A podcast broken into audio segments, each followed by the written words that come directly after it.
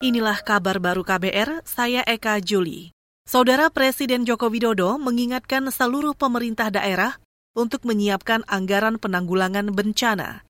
Jokowi mengatakan pemerintah daerah mesti menyiapkan dana tersebut sebagai langkah antisipasi jika terjadi bencana alam seperti tanah longsor, gempa bumi, gunung meletus, banjir, dan lain-lain. Jokowi mengatakan jangan sampai terdengar suara dari Badan Penanggulangan Bencana Daerah atau BPBD yang mengeluh karena tidak ada anggaran. Yang lebih penting lagi siapkan anggarannya. Jangan sampai BPBD berteriak, Pak, tidak ada anggarannya.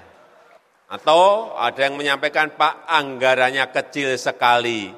Padahal jelas-jelas daerah itu sering terjadi bencana, baik itu banjir, tanah longsor, gempa bumi, erupsi gunung berapi.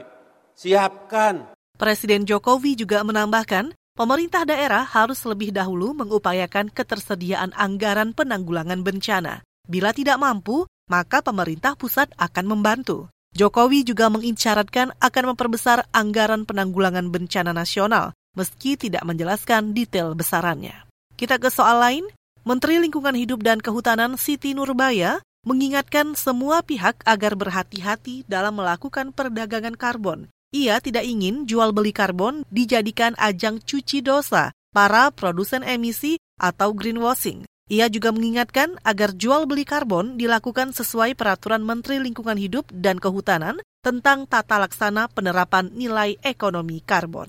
Bapak dan Ibu agar perdagangan karbon yang dilakukan sesuai dengan peraturan, mendahulukan upaya penurunan emisi gas rumah kaca secara langsung, serta tidak menjadi alat greenwashing. Nanti orang tetap aja kerjanya kayak gitu, ah gampang karbonnya beli aja sama sektor kehutanan. Nah itu bisa dilakukan, bisa di Kalbar nih yang serem-serem kan, Papua, Kalbar, Kalteng, pokoknya yang hutannya gede-gede deh gitu ya.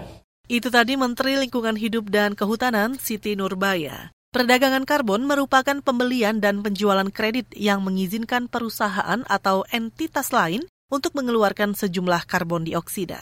Menteri LHK Siti Nurbaya menambahkan, saat ini banyak negara-negara maju dan sektor swasta berminat untuk membeli karbon dari hutan Indonesia, sebab mereka menganggap pembelian karbon lebih murah dibandingkan dengan melakukan penurunan emisi gas rumah kaca. Kita ke mancanegara, Hujan deras yang melanda Malaysia dalam beberapa hari terakhir menyebabkan banjir berbagai wilayah. Banjir setidaknya melanda empat negara bagian, yaitu Johor, Pahang, Negeri Sembilan, dan Melaka. Dikutip dari kantor berita bernama, lebih dari 27 ribu orang dievakuasi. Johor menjadi wilayah paling parah dilanda banjir dan 25 ribu orang mengungsi pada hari ini. Angka ini meningkat hampir tiga kali lipat dibanding sehari sebelumnya. Jumlah pengungsi juga meningkat di Pahang dari sebelumnya 370 orang pada Rabu kemarin menjadi 1.370 orang pada hari ini.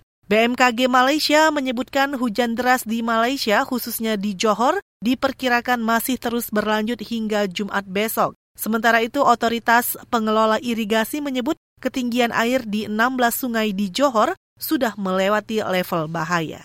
Saudara demikian kabar baru, saya Eka Juli.